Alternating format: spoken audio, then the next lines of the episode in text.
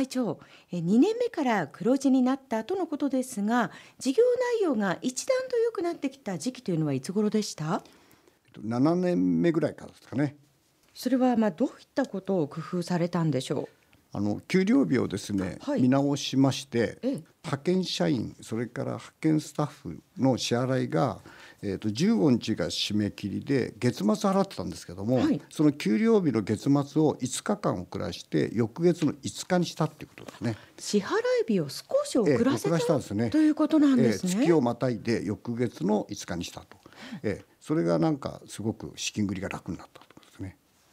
あのお話を聞いていて大変順調なんですけれども、ええ、だからこそ一方でこう事業を拡大していく中で注意していたことっていうのはどんなところですか？うん。売上目標だとか、はい、利益目標っていうのは掲げないできたんですね。あえてですか、ええええ、あえて掲げなかったですね。うん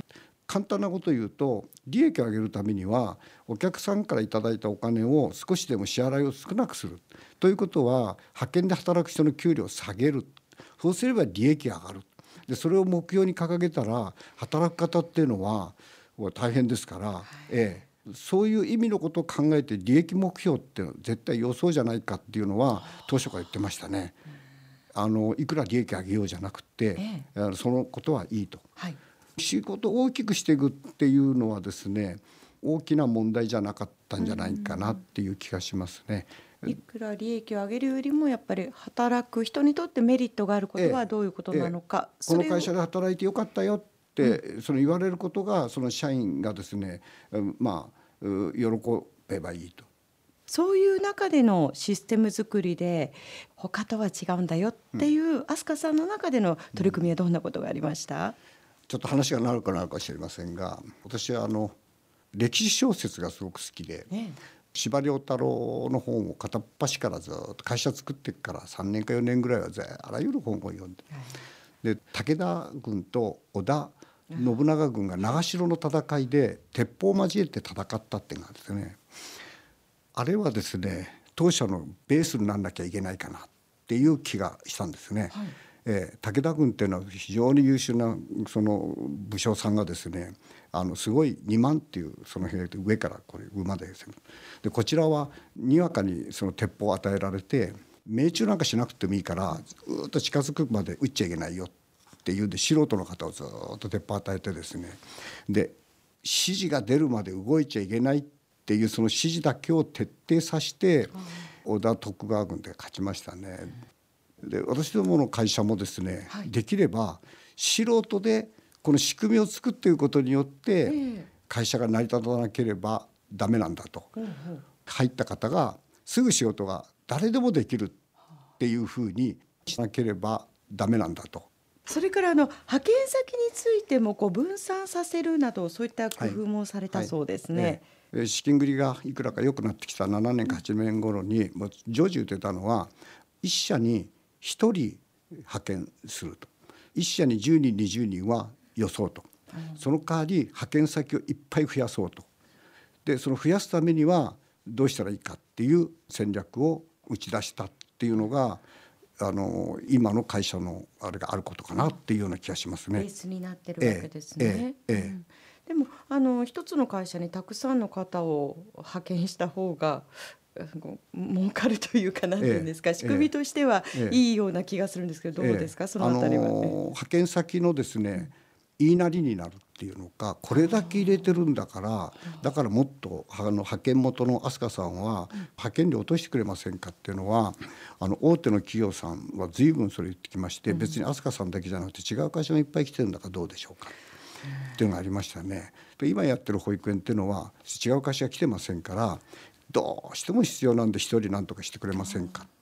ていうのをですね、あの平等にやっていけばですねあの私どもの会社っていうのは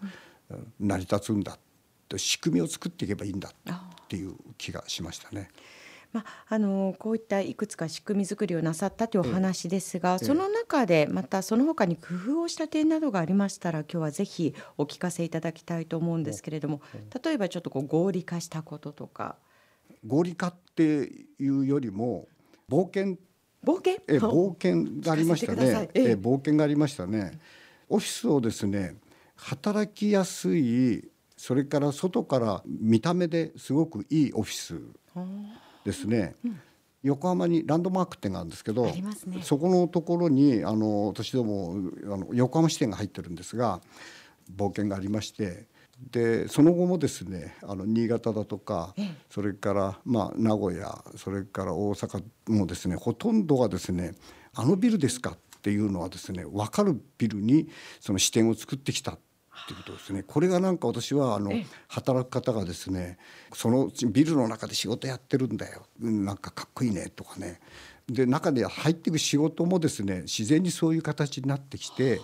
ことによると社員がオフィス環境の中で仕事ができる。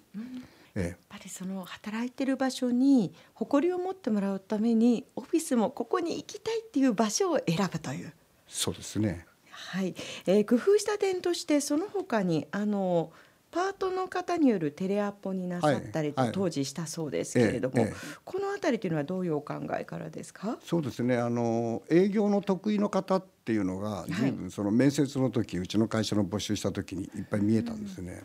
でもかなりのその給料を要求してきまして、うん、その人件費を我々ちょっとまだ無理だっていうその会社作った間もないっていうのが3年から5年でもあのパートさんにあの電話をかけていただけませんかっていうと分かりましたって2時間か3時間ぐらいパートさんに来ていただいて電話を専門にかけていただいて派遣会社ができたんでよろしくお願いしますっていうだけなんですが、はい、で向こうから必要だっつったらうちの社員が行けばいいっていうことでですねその仕組みは良かったかなっていうような気がしますね。アスカというと今やはり皆さんがこうイメージしていらっしゃる、ええ。まあ、え、特にどこに特化しているというと保育士の求人かなという気がするんですけれども、これ保育士にこう舵を切った保育系に舵を切った理由というのはどんなところだったんでしょうね？もうねあの舵を切るっていうとねなんかそのこうにすればいいんだって考えてやったんだ。っていうのがですねあるように思うんですけど、はい、女房がですね元の保母さんだったり長女がですね保育士になったりですね身近なところで保育園はこうだよっっていうのがですね情報が入ってきた、ね、えー、ありましたね。でそこに関心があったっていうのと、はい、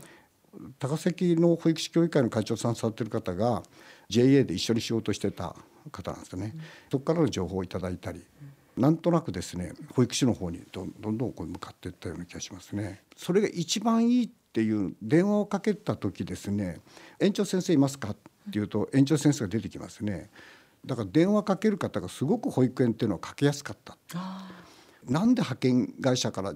電話が来るんですか？っていやもし保育士の方が急に辞められた。そしたら当社の方の登録者そちらの方へ向けられますが。っていうとあそういう仕組みがあったんですか？ってほとんどの保育園の方がですね「へえそうですか。そんな電話かけたことありませんよ」っていうのがありましたね。